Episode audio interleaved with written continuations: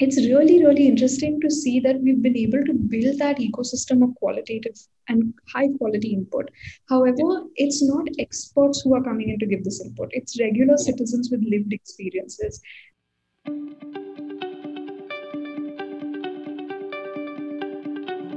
Hello and welcome to the Season 2 of Understanding the Future. I'm your host Puneet Gandhi, and Climate Center for Cities is excited to bring to you a podcast about the future of work in the field of climate change, urban development, sustainability and innovation. We will talk to experts working on ground as well as in the top management of government and non-governmental organizations to better understand how the field looks like in future. This will help us in preparing to enable climate actions as well as gauge the type of skill sets and jobs that would be required in future to solve complex challenges. If you are listening to it for the first time, do tune into Season 1.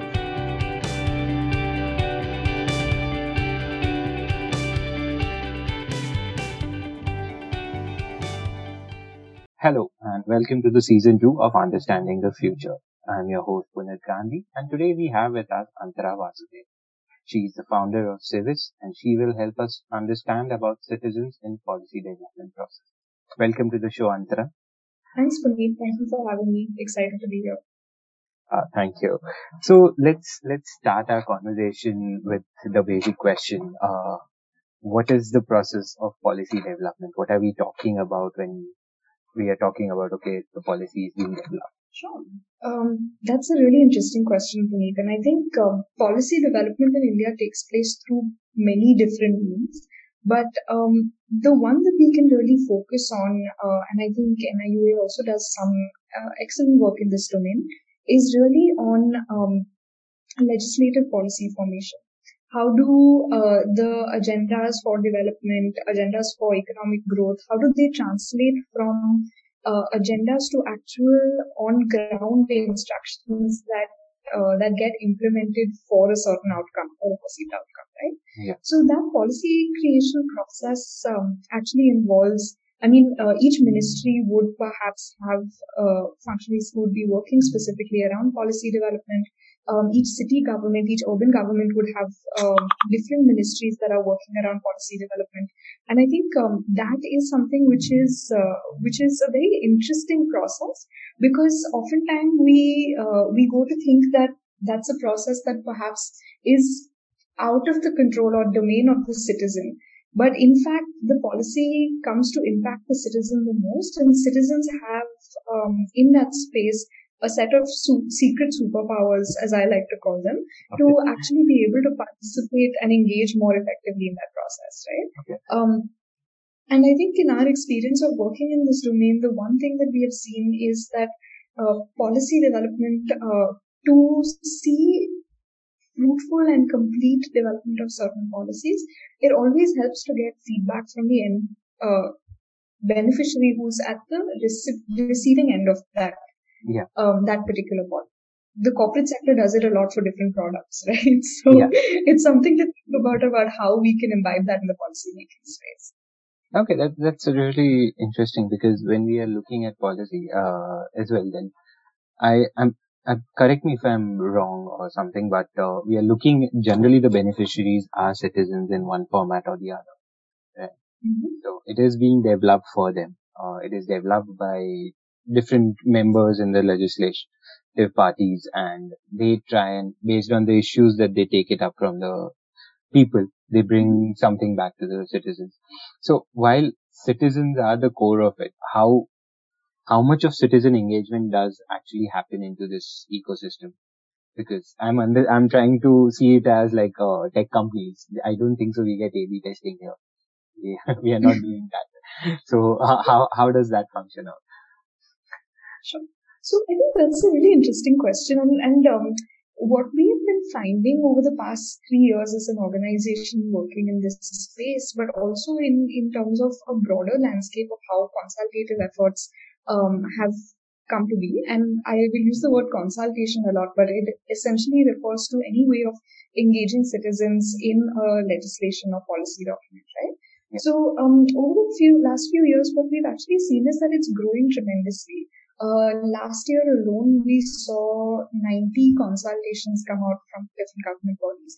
Way back in 2014, when this consultation policy had been drafted, we perhaps saw just about 12 or 13, right? Okay. In this year itself, up until July, we've matched, I think, 36 or 37 policies that have been put out for consultation. Okay. So there's a lot happening in this domain. What's yet to be seen, though, is that how do you build that bridge of constructive dialogue between citizens and government, so that a citizen also finds out about a policy that impacts them and comes in to come and comment or share their input or feedback, right? Yeah. That's the bridge that needs solving for very importantly. Okay. And so I understand. But the major issue I feel like I'm now working in this sector, and now I get to read a lot more policies. But my understanding again goes back that policy again has a very verbose language. It's and it's not made for, I somehow feel, for citizens. While it is for citizens, the language is not for citizens. Because it has different parameters that needs to be imbibed into it. So how can a citizen be accustomed to that language? Because a normal person will have to take up a lot of time to do any of these things. So how can that function be taken up, and how can it be made more accessible or just readable for people? Right. So, interestingly, Puneet, this is a good time to be asking this question, because as we record this, we're in the middle of a raging pandemic. And citizens have become more accustomed than ever to wait for government notifications and updates on whether my house is in a red zone or containment zone or yellow zone or green zone. Can I go to the gym? Can I not? And all of that is stemming from a notification, right? Yeah. So in this past year, in fact, we've seen as citizens that we have to engage with the law and policy domain much more. But I see the point completely of where you're coming from, and there's two things I'd like to share about this. One is an example, and the second is the outcome of that example and why and how that shaped the directional route that the organization that I work at has taken. Right. So the example is that once in 2018 we were doing a particular consultation for a certain urban local body. Now that urban local body had come together and with really great intent said that we want to design our policies for citizens. So citizens should define the KPIs for what that urban local body's policies or goals should achieve, right? Really, really interesting use case. Lots of people came to that particular consultation, but the second they walked into the door, the first question they asked is, what is a KPI? Because you and I are not used to that language, right, of what a key performance indicator is. And that's where you need intermediaries. If the urban local body itself is able to do that, that's great. But you do need intermediaries who break down that information. And that is part of what this does as well. We actually source consultations from a number of different sources, be it the Gazette or government ministries. We simplify them into easy to understand language, with the aim of also creating content. So of late, on YouTube, you can find a lot of our videos around certain policies. We actually make it engaging, try and explain how that policy impacts the citizen. And subsequent to that, only then think about collecting feedback or gathering input. Because if you don't bridge that gap of breaking down the information in an accessible manner, we can't expect somebody on the other side to give quality feedback because they've not understood what we're asking them for. Yeah, and that is where even I was trying to refer to as well, that there are too many subtexts that comes into picture when you're looking at policy. And I do agree with you that effective communication is very important over here.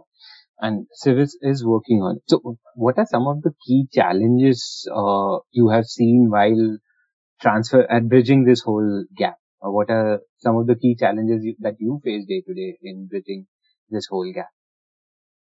Right. So I think just to share some context, Civis looks at overcoming 5 key gaps in the consultation ecosystem. One is the challenge of sourcing consultations. I, as a citizen, do not know when a consultation comes out that impacts me because I'm not accustomed to reading the Gazette or visiting the ministry website. Right? The second challenge is the one that we just spoke about, which is simplifying and translating content into different languages so that people can understand it more easily. The third gap that we look to bridge is actually proactively gathering feedback from impacted communities. So rather than perhaps just publishing something and waiting for the community to find it, we actually do a lot of outreach. We engage with different communities, and even within our work with the NIUA, we have done a lot of this where we proactively go out and seek feedback on certain consultations. Subsequent to that, we analyze all of that feedback and present it to the government in a mechanism which is easy to understand for them. Because at the end of the day, there are capacity and bandwidth constraints on that end as well, right? So you need to synthesize disorganized feedback in a manner that it makes sense for somebody to actually peruse that and implement it. And the fifth thing that we do in this entire cycle is that from time to time, government bodies, think tanks, ministries, etc., would want to run the consultation from start to finish, right? Yeah. But may not have the capacity or know how to do it. And they reach out to us, and these 5 steps that we have laid out, we actually do from start to finish in partnership with that government body. Recently, we've done some work with NIUA as well on this, which has found its way into different programmatic streams. But that is the entire life cycle of what Civis is involved in some ways. And when it comes to challenges, I think one of the big challenges in effective communication specifically is the fact that as an organization, we are very committed to neutrality. Yeah. And that becomes a problem because it's really sometimes challenging to explain how something might impact you without telling you this is how it's going to impact you, right? Yeah. In the way of really like communicating in a neutral fashion. I think that is something that my team and I tussle with a lot, and they will probably have a lot of comments about this because frequently I send things back and say, no, this is not neutral. It's not going out, right? So we need to be able to do that effectively is a challenge. I feel that we're still working to figure out the solutions on. Okay. Yeah. But I absolutely understand what you're saying, because I think neutrality at the end is something that is very difficult to achieve when you are looking at it from, and every policy will have its own pros and cons for different sets of people. So how do we, and that is where I think communication again brings back a little more emphasis eventually, that how do you communicate these things? How do you make it as simple as possible, but as effective as possible? So the 5-step process you said, I want to come back to that. And you said that currently they come on different ministry website and everything. So how does that function? Like as of now, we don't have a system for getting all the consultations on one platform, or what is it in the government ecosystem? Right. There are 3 organizations in the not-for-profit/private sector that would do this. One is rgov.in, who that's an independent researcher, some really fantastic work, Arun P.S.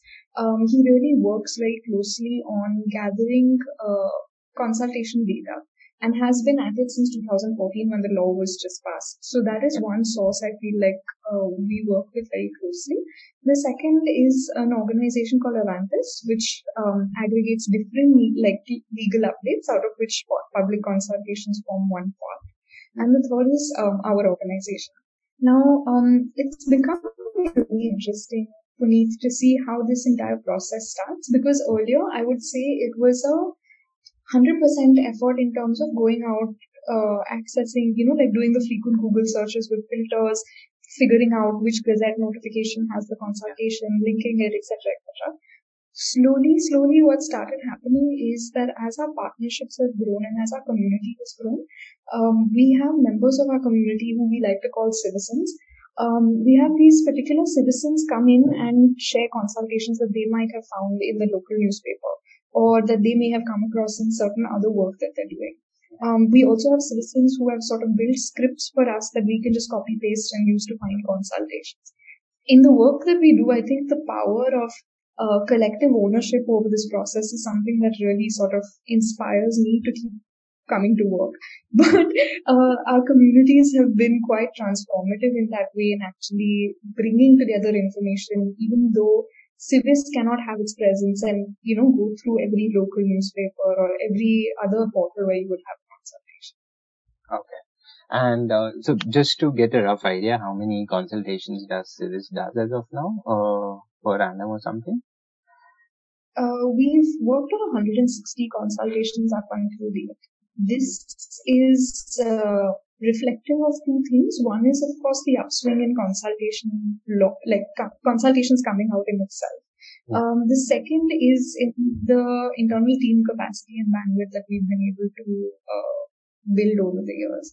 But as on date, we have 160 laws that we've worked on. Oh, that's great to know.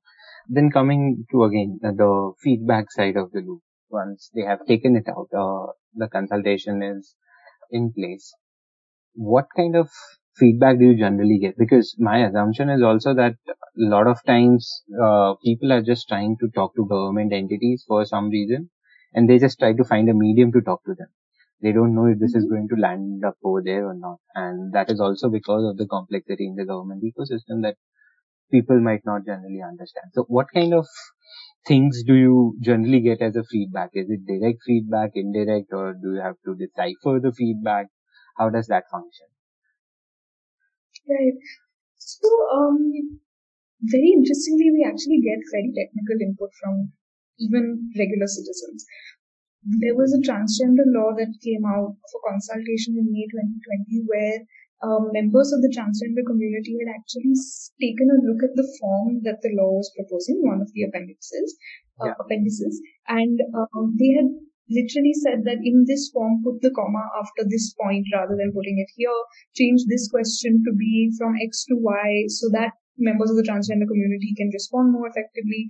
Just to give you an example, don't include the surname because oftentimes members of the transgender community have been estranged from their families and may not have a compulsory surname, right? Sometimes it goes right down to that domain. In fact, currently we have a consultation on live streaming of court proceedings where, again, people have gone into the bandwidth specifications of what cameras should be used, how should it be streamed, what quality should be put out, right? So it's really, really interesting to see that we've been able to build that ecosystem of qualitative and high-quality input. However, it's not experts who are coming in to give this input. It's regular citizens with lived experiences. And I think that's really the niche that we want to focus on as an organization, because I think that's the piece which is the most, I want to say, pure in some senses. I can't quite find a word for it, but it's the input which is the most natural and maybe something on the lines of directly usable on ground. Exactly. Okay. Yeah, that does make a lot of sense, and I think that should also evolve with time, that with more and more people are able to do it. I think then your kind of organization also becomes a central entity between government and NGOs of certain sort, because I'm assuming that a lot of NGOs would like to take up such things, but they might be able to do it via consultations in a much better way. So how do you then? So that is where the question was coming from. That how do you try to manage both sides of the equation, because they are very different ecosystems in general, and they have a very different set pattern things that they do. So how do you try to aggregate information as well as disseminate the same? Right. Interesting question. So I think a lot of that comes down to understanding different motivations. And I would go so far as to say that we actually work with a circle of perhaps 4 entities, right? Citizen, government, media, and civil society. And from our perspective, the way that we view it, I'd like to sort of build the imagery of a gear, right? Like multiple gears in a system that need to work together for the machine to be able to move forward. Yeah.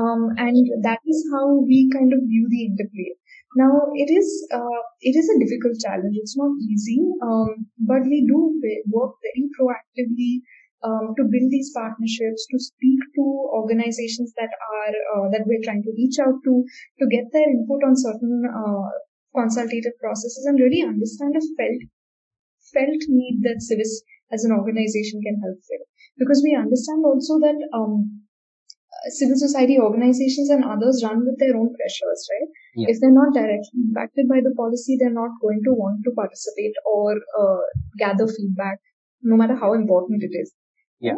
So, and we appreciate that, because tomorrow if somebody comes to Civis and asks us to do something completely out of our mandate, I would hesitate to take that up. Right. So I think we completely appreciate that. And I think the key is in figuring out what are those low barrier interactions, what is the low cost, high return on investment partnerships that we can build with these different entities to really be able to make the most of this process. Yeah. And so at the same time, I do feel that there would be the system coming up, and you are trying to interact with the government, and government trying to take out the consultative processes.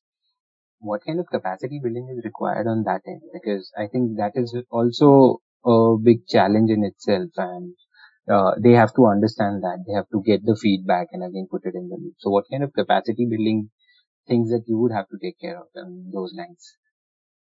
Right. So essentially at the stage where consultation is at right now, what we try and do is provide an end-to-end service, right? Because we understand that capacity is limited to the extent that we may not be able to actually get adequate participation in the operations of a consultation. And there are a number of operations, right? You have to design the consultation. You have to see how you want to disseminate information, who your key stakeholders, how you reach out to them, follow-ups, all of that stuff. It does take a lot of initiative. And at the moment, there isn't any dedicated consultation personnel in most ministries, right? Yeah. So if we don't have a dedicated resource who is in charge of looking into the process, but at the same time you have an increasing percentage of laws, like the number of policies has increased by, I think, if I'm not wrong, by about 111% year on year, right? Okay. So that's a little bit of a challenging statistic, but what our primary aim is at this point in time is really to build capacity so that we are able to illustrate the value of consultation, and show the full potential of what consultations can be. And as an organization, we've provided for that. Maybe 5 or 6 years down the line, you can plug and play certain pieces of Civis infrastructure, or you can do your own independent consultations with certain guidelines. And that's really the end goal, right? I mean, I think every civil society organization works to be obsolete. Our sort of nirvana is where you don't need us anymore. But I think the idea is that it's a long-term horizon, and right now we need to do the full cycle, not just for government partners, but also for ourselves, so that we're learning on the fly on how consultation methodology can be developed in the Indian context. Because if you look at it, the countries that actually do most civic technology work or most consultations are France, Taiwan, developed economies, high mobile penetration, also very homogeneous language identity, which is an important piece. But when it comes to the global South in general, India in particular, we do have a lot of heterogeneity, which is our strength. The idea is we need to take the best practices globally and develop methodologies that work for us in our context. And I think that's something that we are really to do and work. Mm-hmm. No, absolutely. And I think as well, we as a country also have heterogeneity everywhere, and we do have to acknowledge it everywhere while going, and that surely makes it difficult. Do you think technology plays a big enabler in this, or can we still work without technology to figure out and get such kind of consultations in a better way? Well, so see, I think you use the right phrase in that technology is an enabler. no amount of technology we apply to the solution is going to solve for it independently, right? Mm. It's just going to enable us to be able to scale the solution. So the example that I like to give sometimes when we're asked this question is that today we have Civises in 242 cities and towns across India, right?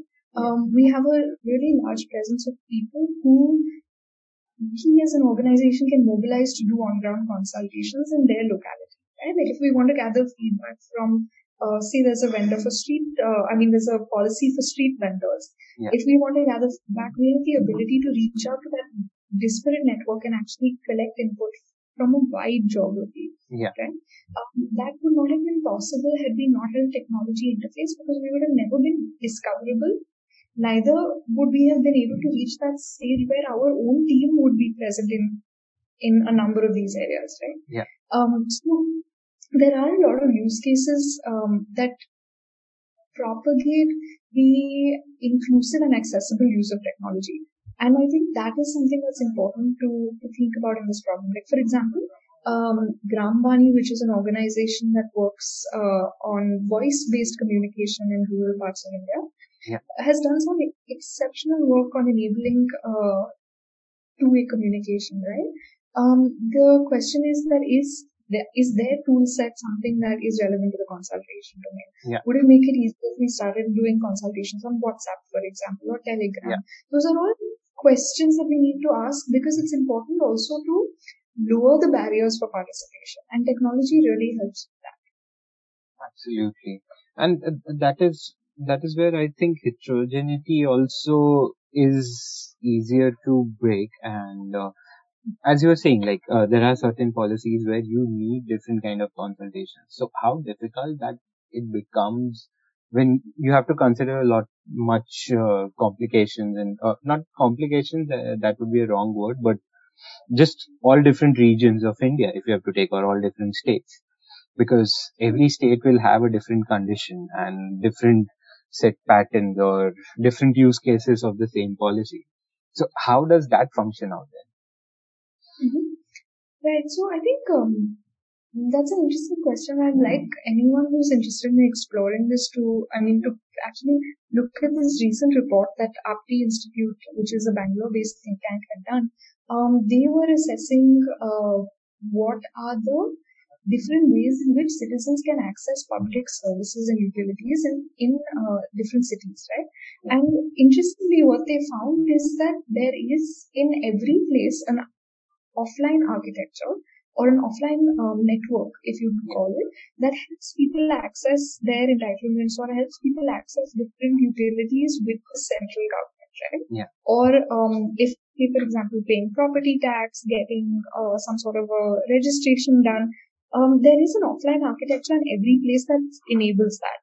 The tricky part is that the offline architecture differs from place to place. It might be SHGs in Telangana, but it could be student volunteers in Bangalore. It could be in Mumbai. It's oftentimes, I'm sure, political volunteers who are party members who are at the ground level. And it's really interesting to think about that challenge, because a lot of our work has been till date, we use Mumbai as a ground for experimentation, because our team is based here and we have networks here as well. But it's really interesting to see what those experiments really yield. Especially during the pandemic, we've seen how we can mobilize volunteer communities over Zoom calls like this one, right? Yeah. And actually get credible data from different sources on the ground. It is difficult. It's also an interesting challenge, because there isn't any set sample methodology for this, right? Yeah. You can have a stratified sort of sampling methodology, but representative samples in every case are not always viable or feasible, yeah, right? So I think that is, again, another area of work, and one of the focus areas for this year is to figure out what is that mix that we can create, that we can perhaps utilize for different policies and ensure that we are getting adequate. Yeah. And so this gets more and more interesting for me, for sure, because I do enjoy the portion where you have, you know, collaborations coming along from different sides, as well as community engagement and stuff like that. But at the same time, when we are talking about feedbacks that have come in now, and as you said that with the kind of different groups that support this whole process, there can be a lot of bias as well on the lines of what are the suggestions and how these suggestions are put into place. So how does that feedback turn into insight for the ecosystem or for the government departments or anyone? Because I'm not sure, like, how do we take out biases or how do we not take out biases, and how does that function out? Right. So see, I think the way to think about it, at least for us, is that we present every feedback point of feedback that has come into Civis, in its original form, right? However, on top of that, what we do is a little analysis to understand what is being said. Sometimes we have quantitative questions that we ask over qualitative questions, and sometimes it's long text answers, right? So the idea is not to say that the feedback should not be read. That is anyway provided verbatim, the way that citizens would come in and report it to us, to government authorities. However, what we can do is provide that layer of intelligence on top of that to say, hey, here, be prepared for what is coming. This is what is coming. And in that sense, we're very exceptionally careful that we don't take any point of view ourselves. We're not a consulting agency in the sense that we may not be able to come in and tell you, okay, this is what you need to do next, and this is the policy action part that you need to do next, because that then rests on our subjectivity and our understanding of the problem, right? Sure. But what we are able to do is to give intelligent pointers from citizens that then can be taken into the process, however one feels. Absolutely true. And so again, I'm not sure if this directly aligns or not, but then does Civis, or how does just the macro and micro picture of any policy come into play? While macro might have certain obligations that might be required, micro might not function in the same fashion, because your direct implementation might not have the same impacts that you would want.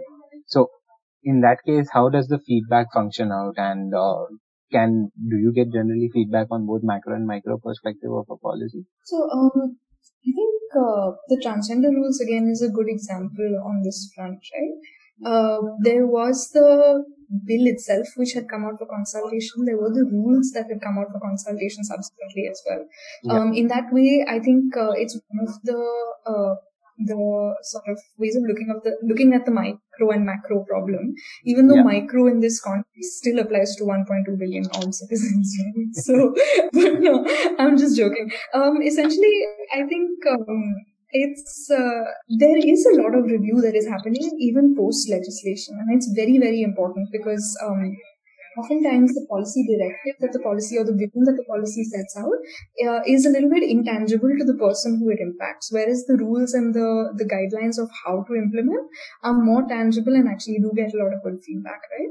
So I think it's very important at both stages to consult. When it comes to implementation, I think our hypothesis around that is how much are we empowering the citizen to be able to understand a particular law, be involved with the process, and actually work to support the process of implementation, right? Yeah. Because what tends to happen right now is that we might read about a right or entitlement in the news, but if my feedback has actually made that entitlement something that is friendly, I take ownership over that particular perspective, right? And I might talk to other people about it.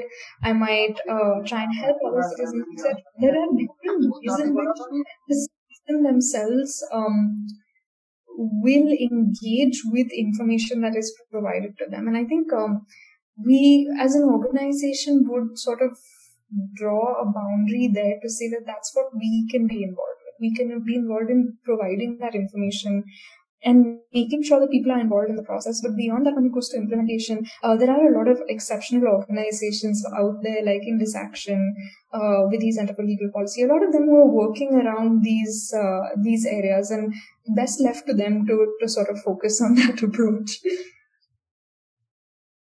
Yeah, absolutely. Absolutely. So one of the last questions that then I would like to ask you is, what would be your feedback to government organizations to consider as well as for citizens to consider, in this whole process? What can they do to make this process a better process in each of the cases? I'll take the I don't know if this analogy helps, but I often think of government and citizen as siblings, right? We're working towards the same goal. We're reared from this place. And oftentimes in any functional sibling relationship, you will be constructively critical of your sibling. And that applies both ways, right? But at the end of the day, you know that your sibling is your blood and you're kind of driven to be together in every initiative that you undertake, right? I think there's no right way to do consultations. There's no right way to kind of figure it out. But at the same time, what does help is each seeing the other as a sibling who you're kind of working alongside rather than working against. And I think that's something that's that really does, especially from the citizen's perspective, can really play a transformative role in ensuring more effective consultation and ensuring that there is a lot more constructive dialogue around this process. Absolutely. I agree that if that happens more and more, we can surely have policies which are more inclusive on a lot of different aspects, and that would make a lot of change as well to the system. So coming to the last question that we generally ground all our conversations around is that now we have seen that the kind of things that are required to do in this field. What are some of the skill sets you think are really essential for the kind of work do you do, or people who want to work in this area where they are between citizens and government as a stakeholder and trying to help in developing policies? Right. So I think a couple of things that have been relevant or that I have learned through this journey. The first is actually being able to think from a systemic perspective rather than an intervention perspective. Right. What that means is that to have the skill set to be able to see the larger picture from like 60 or 60,000 feet or like space or something that you need to be able to do to be able to see how different actors engage with one another. Anybody working in this space and in the governance space as a whole, no matter where you're coming at it from. Governance is not linear, it's not singular in its perspective. It involves and encompasses a lot of different actors in society. And I think that lens of looking at problems from a systemic perspective rather than an intervention perspective is something that is really crucial. I don't think there is a school for this. Unfortunately, I don't think there is any program that can teach this, but there are other mentors, other founders who can actually help with that journey. The second thing that I think is really relevant from a future perspective, and it's just a good skill set to have irrespective of where you are, is the ability for a person to pitch their work and actually raise support. Fundraising, I think, is one key skill that we're never really taught. But it is exceptionally important because it really can drive your work very meaningfully. So if there were two skills, I think systems thinking and fundraising, I'd like to pitch it at that. Technology also is an important skill, but I don't come from a technical background myself. I know enough technology to be able to. I actually don't know enough technology to be able to guide my team also. But the point is that if you understand how the system moves, understanding what you need to move it, which is the technology, is a fairly simple ballgame. And at that point, figuring out what levers you need to pull is very easy, right? And that doesn't have to come from a technology background. I don't need to know like Node.js or Ruby to figure out the logic of how something needs to be built. And so from that perspective, I think systems thinking and fundraising are the two key skills that I've learned along my journey. Thank you so much. And continue to learn, actually. I absolutely agree. Like, I think those are certain skill sets that even I am now using it or learning it over the past couple of years. And I think it's just a black hole of knowledge over there that you just keep on getting engrossed into it, and it's fun as well. Thank you so much. This has been an amazing conversation for sure, and I have learned a lot of new things. Do you have any thoughts or any things that I have missed out and you would like to talk about? No, thank you. I think this has been a really fun conversation for me as well, and I really enjoyed answering your questions. They're pretty deep, so I did my best to kind of condense those answers, and really glad to be here. Thank you so much. I'm sure that our audience is also going to enjoy it as much as I have done it. Thank you, Antara. You have been listening to Understanding the Future podcast. To know more about Climate Center for Cities, check out our website www.niua.org/c-q. The show is conceptualized, produced and edited by Puneet Gandhi, Senior Associate at CQ. You can now subscribe to our podcast on your favorite channel, which can be accessed through the credits. Also, don't forget to follow us on our social media for more updates. Do share your reviews with us and help us spread the podcast to your friends and colleagues. Do write to us if you would be interested in learning about any specific topics. Thank you and stay tuned for our next episode.